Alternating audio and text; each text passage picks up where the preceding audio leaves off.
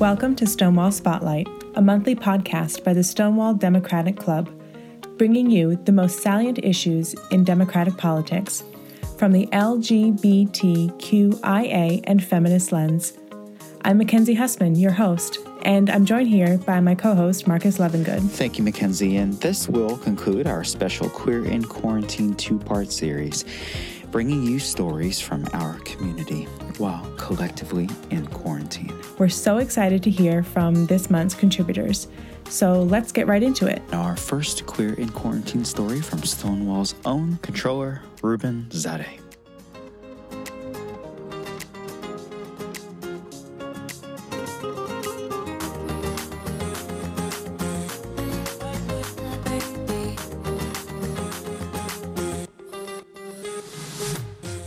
Hi, my name is Ruben Zadeh, and I'm the controller of Stonewall Democratic Club. You know, being in quarantine or isolation or lockdown, whatever you want to call it, in this time of immense uncertainty, really can be a very emotional experience. And I found myself really feeling a lot of anxiety. Just last week, you know, you watch the news. Unfortunately, the news hasn't been getting any better, and the number of people infected keeps rising.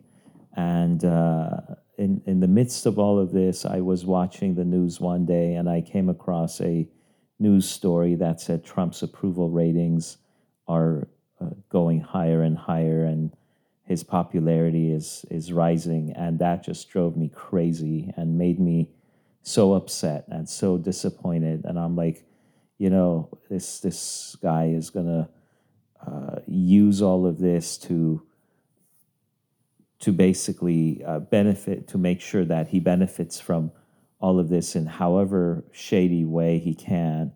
And there we go again. 4 years later, we're back to where we started. And I reached out to one of my vice presidents on our steering committee, and shared what I was feeling with her. And one of the things she pointed out to me, which I thought was amazing, was, you know, we may be locked down, we may not have much power to change things all around us. The future is uncertain. But if we keep our heads down, if we keep focus on the things that we can control, such as, you know, the phone bank, the virtual phone banking that we do, the engagement, the involvement, the activism, if we concentrate on that, the stuff that we can do something about, then that can help release the anxiety or reduce the anxiety. It won't completely release it or remove it, but at least it gives you a sense of comfort. And hearing that from my colleague really calmed me down. The bottom line is, yes, we cannot control the outcome of this coming election, what kinds of shenanigans the Republicans are going to pull again, what kinds of, you know, dishonest, deceitful, disgusting things Trump is going to resort to once again to, in my opinion, steal yet another election. But the things that we can control that are within our reach are to be engaged in the activism that the causes that we believe in. And that's really, that gives us a sense of power. And I walked away from that conversation feeling empowered. And so I guess the bottom line is that in the midst of all this uncertainty and craziness and anxiety, there is hope. There are things that we can still do to be involved and to make a difference in our own little way. And that's what our organization, that's what Stonewall is all about little people doing little things to make big things happen.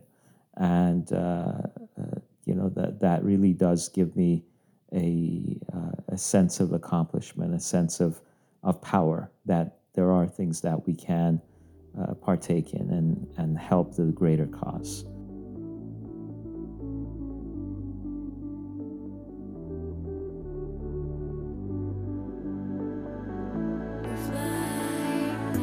My name is Alex Mahajer. I am a political commentator and the Public and Media Relations Chair for the Stonewall Democrats.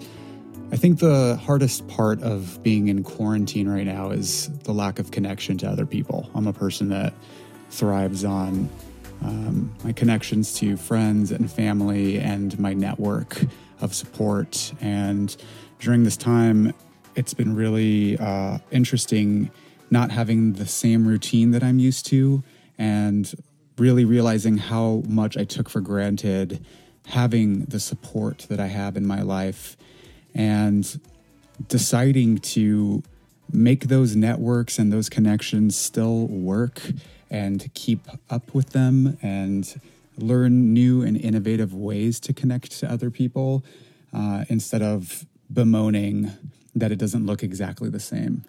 And I think that has really been the most inspirational part of this pandemic and this crisis has been the reality, the veil that's been lifted on all facets of our society, on the need for paid family leave, on the income inequality, on the lack of a coordinated federal response by our government, how the system is stacked for those at the top, and beyond politics, just how much we take for granted the accessibility and the ease by which we can communicate and connect with one another. So it's been both difficult and also inspirational.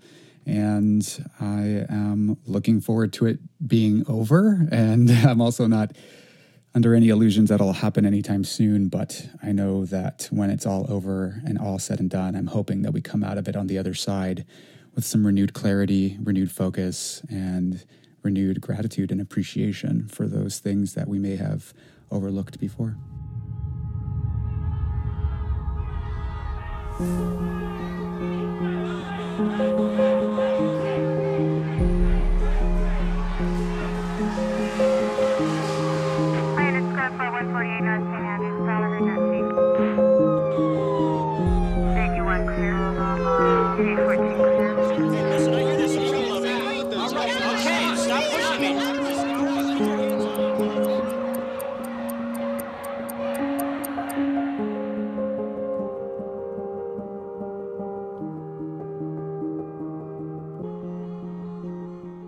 And now we will feature an incredibly insightful interview from one of our past podcasts on racial injustice.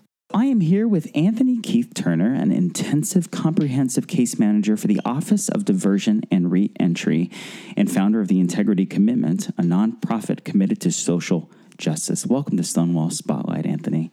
Thank you. I appreciate you having me here. We're really happy to have you, and you're a friend of John Erickson's. So any friend of John Erickson's is a friend of ours. Oh, man, he's a stellar person. Right? Yeah, anyone that's in the space of social justice and environmental sustainability and social equality is it's a pivotal individual. It takes a lot.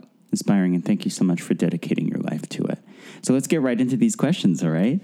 So the general public is finally beginning to wake up to the public policy tragedy that is money bail. But you've been aware of this gross inequity for some time.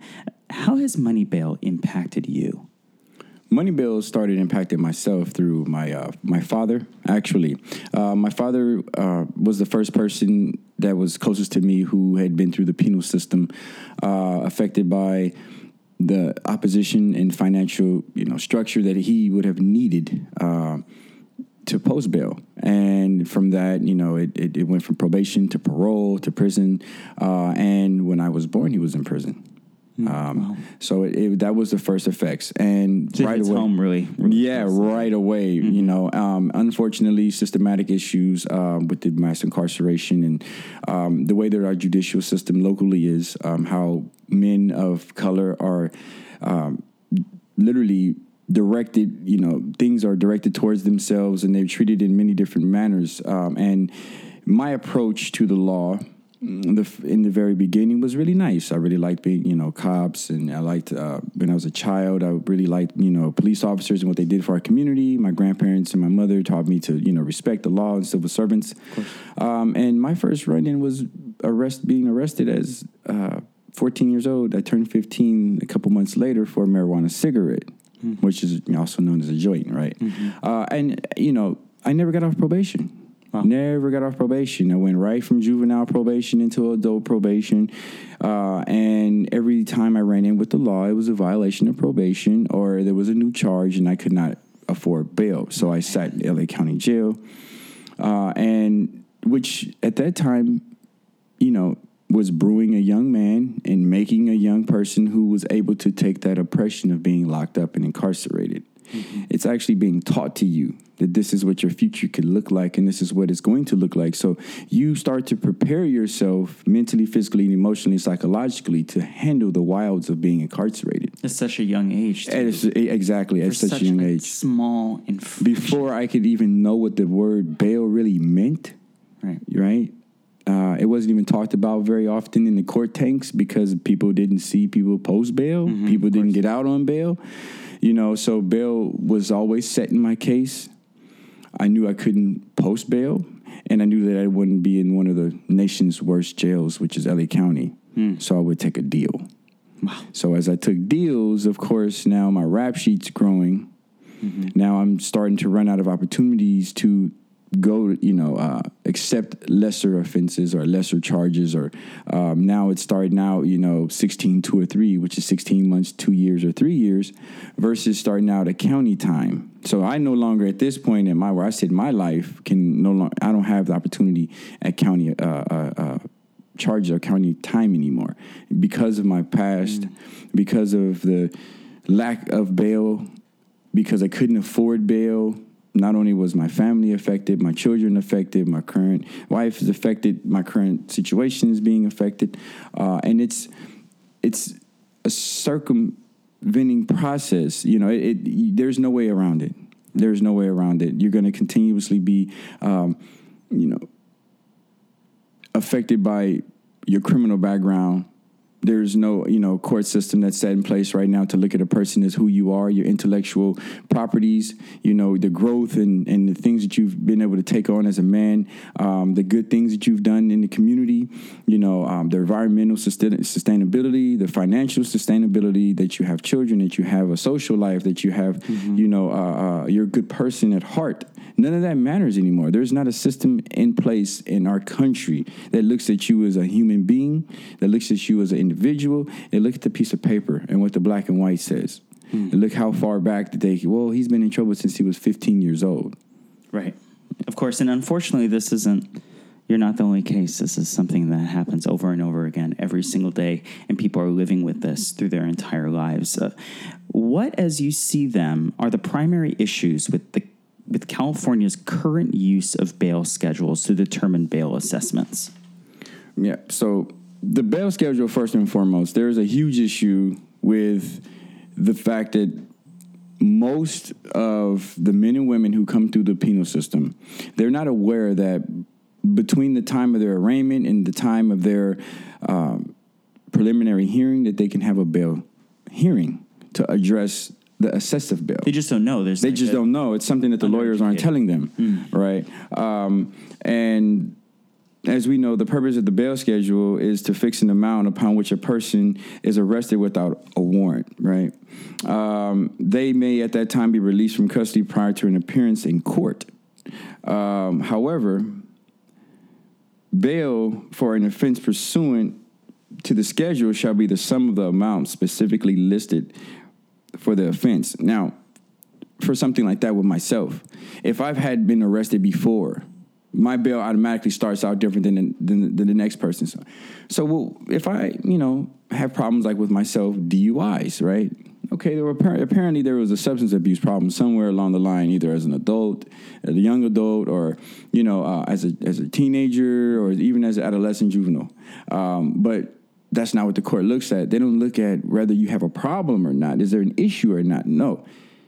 Let's find out if you have this in your past. So if you've had, let's say, 2 DUIs in the past, you're being charged with a new crime that may be substance abuse of some sort.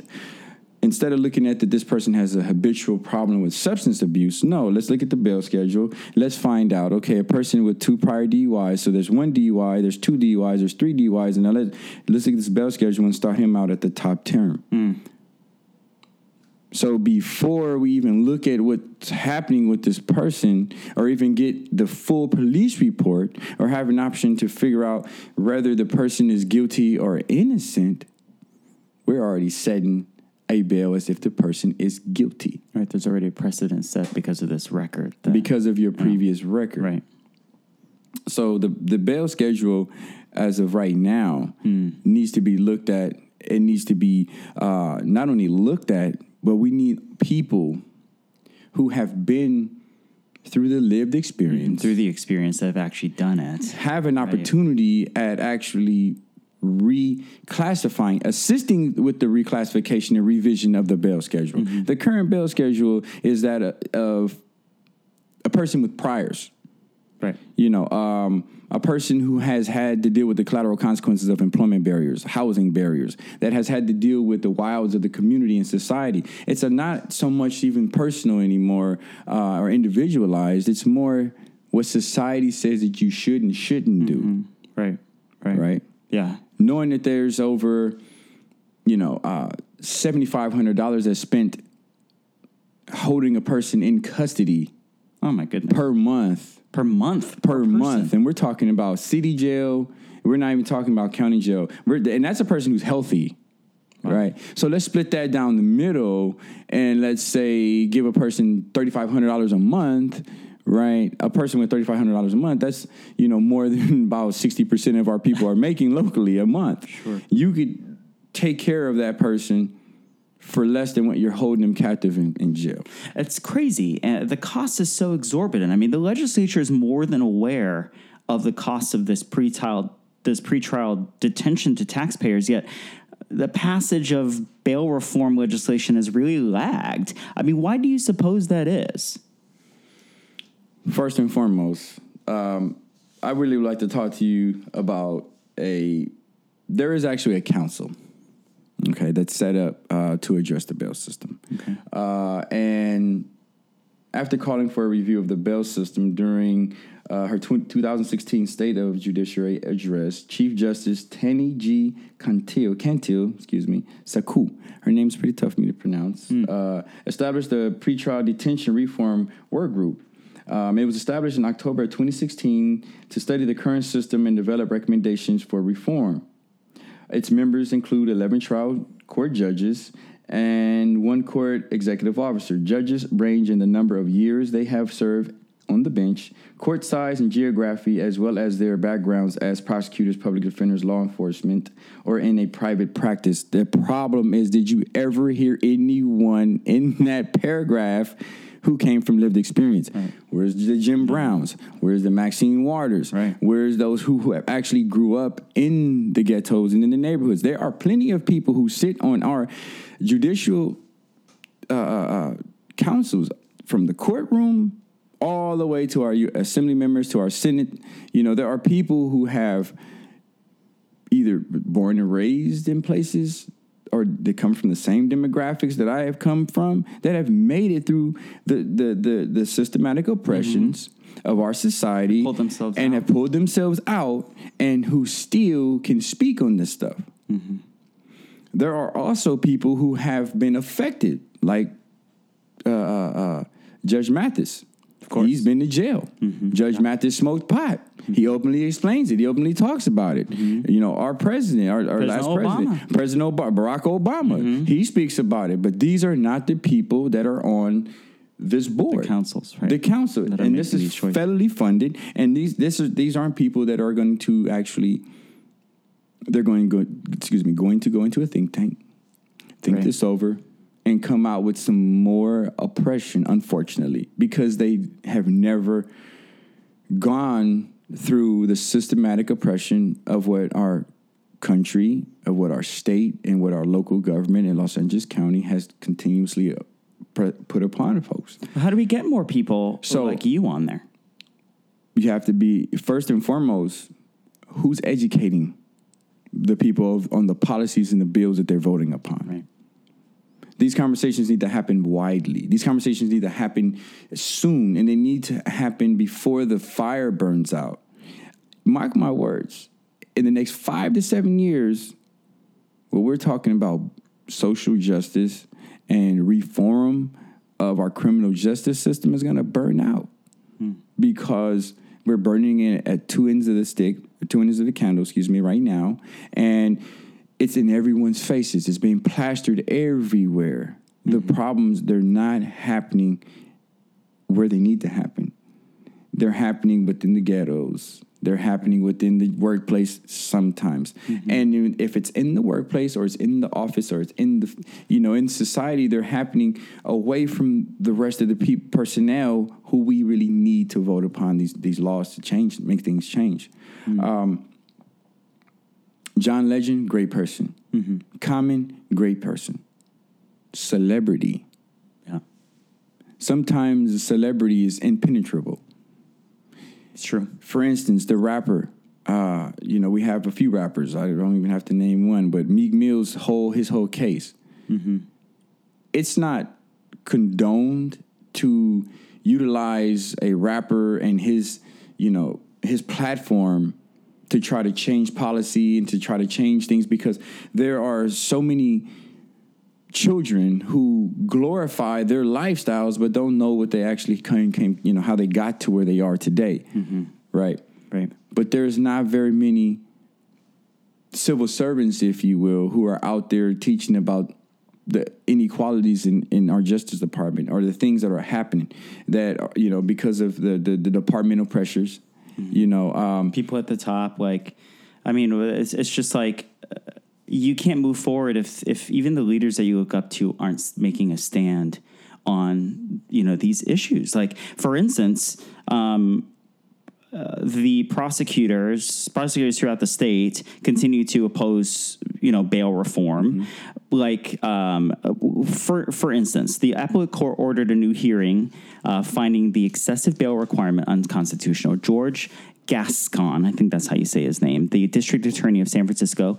He's a Newsom appointee. Yes, he is. Gavin Newsom. He's going to be our next governor, right? And this appointee is appealing that decision to the California Supreme Court.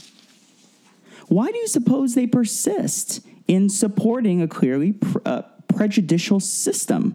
And is it really about public safety at the end of the day? Public safety versus consumer safety. What's the difference? Most people can't tell you that. I would say 95% of the people in our society, if you were to walk anywhere in downtown Los Angeles, the Wilshire District, West LA, West Hollywood, anywhere where our elite personnel work, Calabasas for that matter. I did an expungement clinic in Calabasas and maybe 40, 50 people showed up from Ventura County. Well, why do you think that is? Because in Ventura County, most people that have gotten into trouble can't live, they can't afford to live there. Right? If you were an entrepreneur, social enterprise, okay, and not knowing that there's over 48,000 collateral consequences after becoming a convicted felon in our country and 4,800 locally, collateral consequences after becoming a convicted felon. If you're not privy to know that, when you open a store, the first thing you're going to protect is your products. You're going to protect your multi-millions of dollars that you have inside of this huge warehouse of a place that you turn into a gross, part of the GDP. You have all your foods and products. You're going to protect that, right? Versus protecting the public that comes in. Now, I pose a question. I hate to do that, but I pose a question. If you were on the aisle, you and I were on the aisle, and you were shopping, and I walked past you the first time and greeted you, and you greeted me back, and then I went down and turned around on the aisle, and I kneeled down, and you kind of looked over your shoulder, and you seen that I was doing something, so you kind of looked, and you saw that I was putting something in one of the jacket pockets of my hoodie. Sure. And then I stood up, and I walked out past you, down the aisle. I didn't harm you. Right. I didn't hit you. It didn't harm you to even visually see it, but I stole. So I broke the law. But it didn't harm you, right?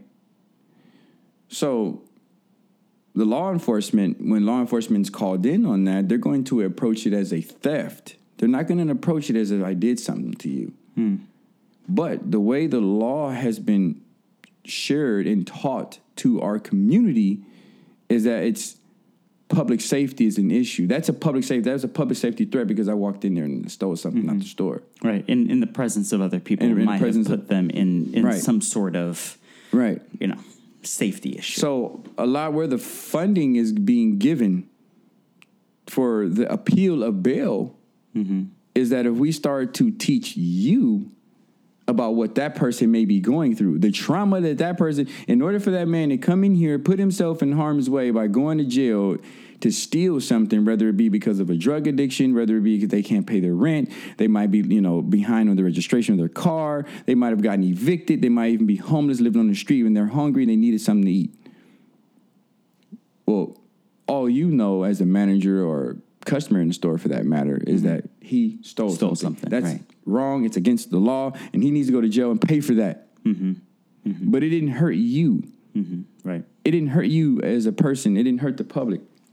I share with you public safety. The public safety issues, county, state, or federal jurisdiction might include narcotic use, trespassing, burglary, harassment, juvenile delinquencies, unauthorized living, noise, littering, inappropriate social behavior, and or other qualities of life oppressions, right? Generally speaking, organizations are involved in the prevention and protection from events that include or endanger a person's safety. The discussion we just talked about, I didn't endanger your safety whatsoever. Not at all. Right? Now let's look at this. Consumer safety. Consumer safety says to protect. These laws are federal laws for our state and our county governing sales, credit practices involving consumer goods, such as statutes prohibiting or prohibited and regulated deceptive or advertisement and sales practices, product quality, credit financing and reporting, debt collection, leases, and other aspects of consumer transactions. So the laws, what I'm getting at is what we have been taught so far, we're protecting you as a public person in the store, when I come in and I do something. Right. No. We're protecting the financial goods that are owned by the multi-million-dollar big box company, the owner of that. You know, if it's has market shares, the people who are shareholders and so forth. So what we're doing in society when it comes to bail reform is we're teaching people in our community that we're protecting public safety. No, we're protecting our financial safety of those who have the means to not have to experience the acute trauma of a person who has collateral consequences of employment barriers, housing barriers, food barriers, that has had to deal with the bail issues, our broken bail schedule, and 3 days a person's life can change. That's the 72 hours that the court has to charge you to file charges. Wow. At the same time, what does that say? 3 days, no call, no show. We know what happens. You get fired. Right? So that 3 days turns into 2 weeks. 2 weeks turns into a month. A month, you have a 3-day pay or quit on your apartment. After that comes eviction notice. Right. 30 days after that, they put a lock on your door and you lose everything. Everything. Bank, same thing. A bank sends you out overdraft fees, and if you have 30 days to address it, otherwise they force close the account. So we know that a person's whole life changes. If your kids miss more than 36 hours of school without someone calling or coming in, DPSS steps in. Now you're an issue. Now you have a problem with the kids. Who's going to take care of the children? So to answer that question is, who's educating the men and women who are actually voting? We have Bernie, great person. But also Bernie is looked at as the savior of those who, you know, people who aren't doing the right things. You know, he wants to overlook things. He doesn't want to fix things. He wants to overlook. No, that's the problem. He's looking. He's not just looking. He's seeing. You know, I love Bernie Sanders, man. He's a great person. You know, and Governor Newsom's appointee, his career is at stake. Right. If he doesn't appeal it, his career is at stake. Because now you have little Johnny and little Eddie and his best friends' children who are in college and they may be in law school. And if we change these laws, that means the court's going to be backlogged. Sure. If the court's backlogged, we can't get people to accept deals. If we can't get people to accept deals, you have to let them go. And if we have to let them go, that means our court system and our jail system shrink. And if they shrink, we have to fire people. Mm-hmm. Yeah. So if we have to fire people, that means now we have a whole lot of student loans that people have taken out for certain things. We have to change the way our lawyers are being taught to serve people because people aren't taking deals anymore. So ineffective assistance to counsel. Now our appellate courts are backlogged. Mm-hmm. So it's a huge problem. It's an epidemic. It's a problem that no one wants to address. Right. So I mean, but how do we address it? How do we get SB 10 passed? With all the support, with Bernie, with John Legend, with ACLU and Color of Change, how do we do it? So we have to teach. We have to actually, and this is what I've been doing. We have to teach. And I say that very powerfully. Teach and educate the transformation of mind state. You have to teach a person to make that transition, how they see people.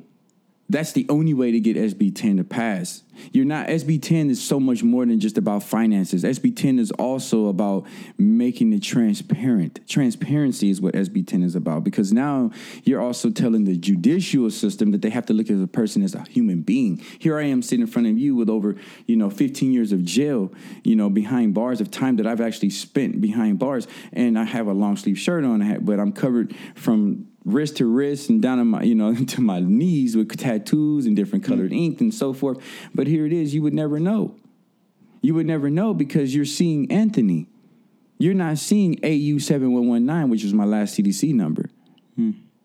G13423 was the CDC number before that one. And see, those numbers I would never forget. They're like a Social Security number because it's part of me now. Right? In order to change this, in order to actually pass SB 10, it has to be transparent that you're not being seen by the judicial system. You're not. And if they don't have time in the courtroom to look at you as an individual, then that means that we need to make some changes. Yeah. There's a lot of people that are going to come home from those changes.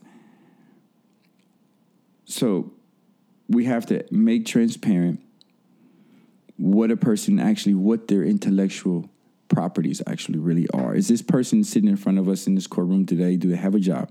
Do they have children? Do they have a support system? Can they make it to court?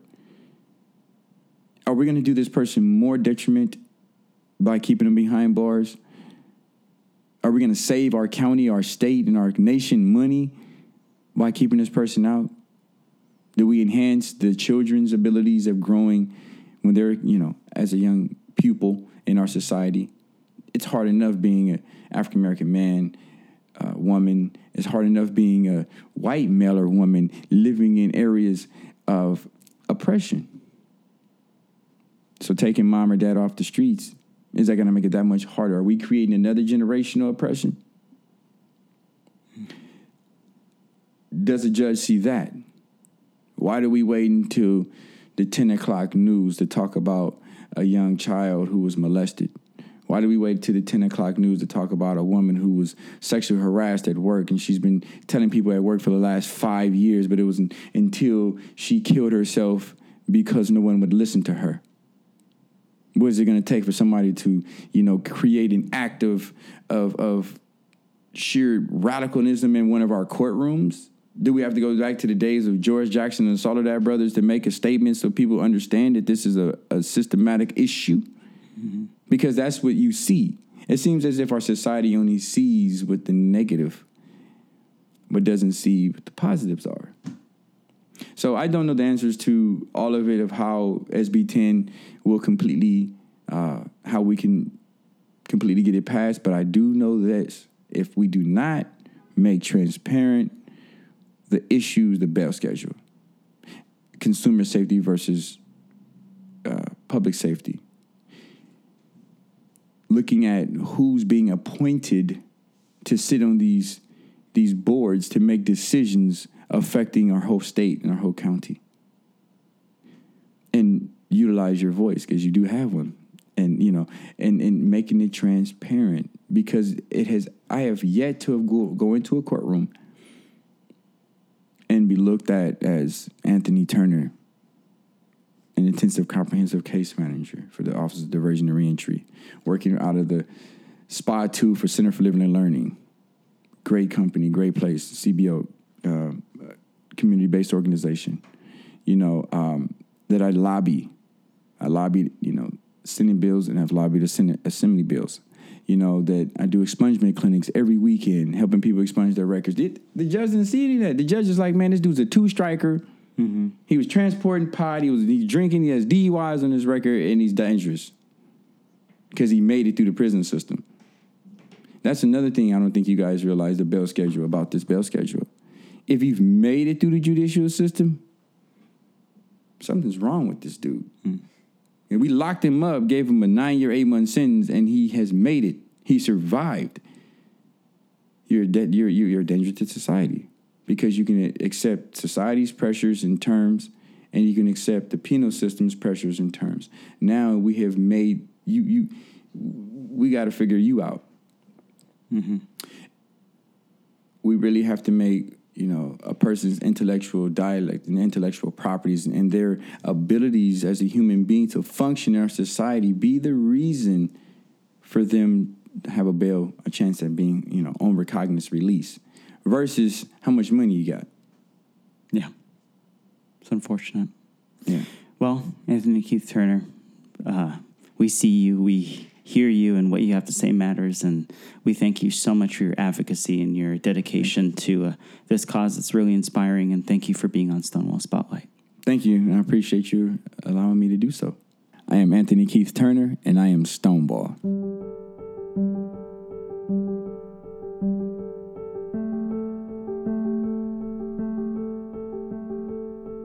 In light of the recent events surrounding the George Floyd murder in Minnesota, I would like to send a message out to our community that is hurting right now. As an African-American gay man myself, who has 17 other first cousins who are also in the Black community, I feel your pain. We will get through this. And for all of you that are wondering what you can do and how you can help, the first thing you can do is listen. Listen to your Black brothers and sisters when they ask for your help. Listen to them, believe them, and then support them.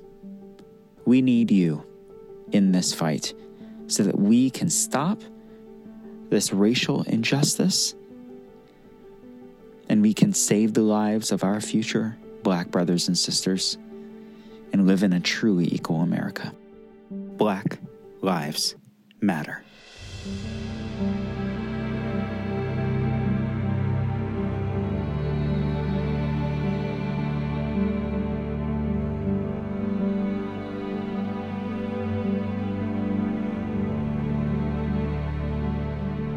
This is Ryan Basham. I am the Communications Vice President of Stonewall and an aspiring thirst trap. Not really. But I have been using humor a lot lately to cope with everything that's going on in the world. Not just since the pandemic hit, but since the Trumpster fire hit. I mean, we've been living through a few years of watching a half-wit fake billionaire destroy what we thought America was. Chipping away at the rule of law, chipping away at the balance of powers, chipping away at justice, wiping the floor with our reputation across the globe, our influence across the globe, and attacking the LGBTQ community, especially the trans community, as well as other groups like people of color and Muslims and women, and on and on and on. This is a crisis. And then there's the pandemic. And I gotta tell you, for me personally, it's been really weird to be stuck in an apartment with 3 dogs, a cat, a straight roommate, and his girlfriend. Love all of them, but man, am I reminded of how single I am when they canoodle during our Star Wars marathons. But that's beside the point. It's a really scary time to be alive, because if we leave our houses, we could get someone killed. Not just because there's a deadly virus out there, but because the people who are supposed to lead us are doing a really, really bad job. But here's the thing. We've been through stuff like this before. We as a country have had more than one crisis around what America is supposed to be, what democracy we actually have. We even fought a war over it once. And we as a community have been through pandemic before. Now, in all those cases, there was a lot of death, a lot of loss, a lot of tragedy, a lot of chaos. But we've always made something better out of it on the other side. We've always been able, especially in the LGBTQ community, to turn lemons into lemonade. We can't let the tragedy, the losses we faced this time around, be for nothing. You know, the history isn't written yet. What comes of this moment in time is not set in stone, but it's up to each of us to show up and make a difference. It's up to each of us to own our piece of steering our community, our country, and our species even forward. So, you know, some days I can barely get out of bed because of that vague sense of anxiety and depression about everything that's going on in the world, and all I can do is practice self-care. I think a lot of people experience that. But we all, or at least most of us, also have days when we have it in us to make a difference, to do our part. And our part doesn't even have to be big. So I'm doubling down. Whenever I can, however I can, I'm doing whatever I can to make a difference. I'm showing up. Because what I want to know is that after this pandemic has passed and after the elections in November have passed, I want to know that I did as much as I could. As the sports ball people say, I left it all on the field. And I challenge you to do the same. Make sure you leave no stone unturned. Make sure you jump in and make a difference. It's up to each of us. We can't get so bad at figuring out what brings us together that we let it tear us apart. Right now is the time to join forces. Right now is the time to link arms. So, join us. Stonewall is the nation's oldest LGBTQ and feminist political group. We've been doing this a long time, and I have to say, we're pretty good at making change.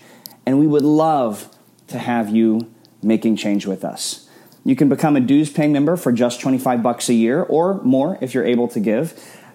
But we'll take as little or as much of your energy, time, and resources as you can spare. Jump in. Don't hesitate. The water is fine, and as far as I know, we don't bite. But whatever you do, do something. StonewallDims.org is a great place to start. There's a volunteer form there, and you can engage with us on social media at StonewallDims. But just don't sit this one out. Don't wait on the sidelines. If we do all that we can, if we do whatever it takes, we could have an America a year from now, 10 years from now, that we're really, really, really proud of. And we can know that we were a part of making that happen. So again, please join us.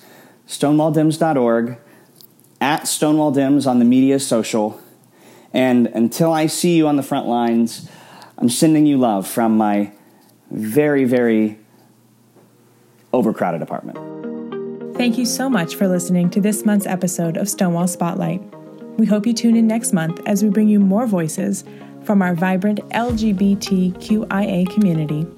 I'm Mackenzie Hussman. And I'm Marcus Lovingood. We'd also like to thank all of our Queer in Quarantine contributors, Ruben Zadeh, George Gascon, Ryan Basham, Mackenzie Hussman, John Erickson, and Alex Mahajer for contributing your stories. We'll see you next time.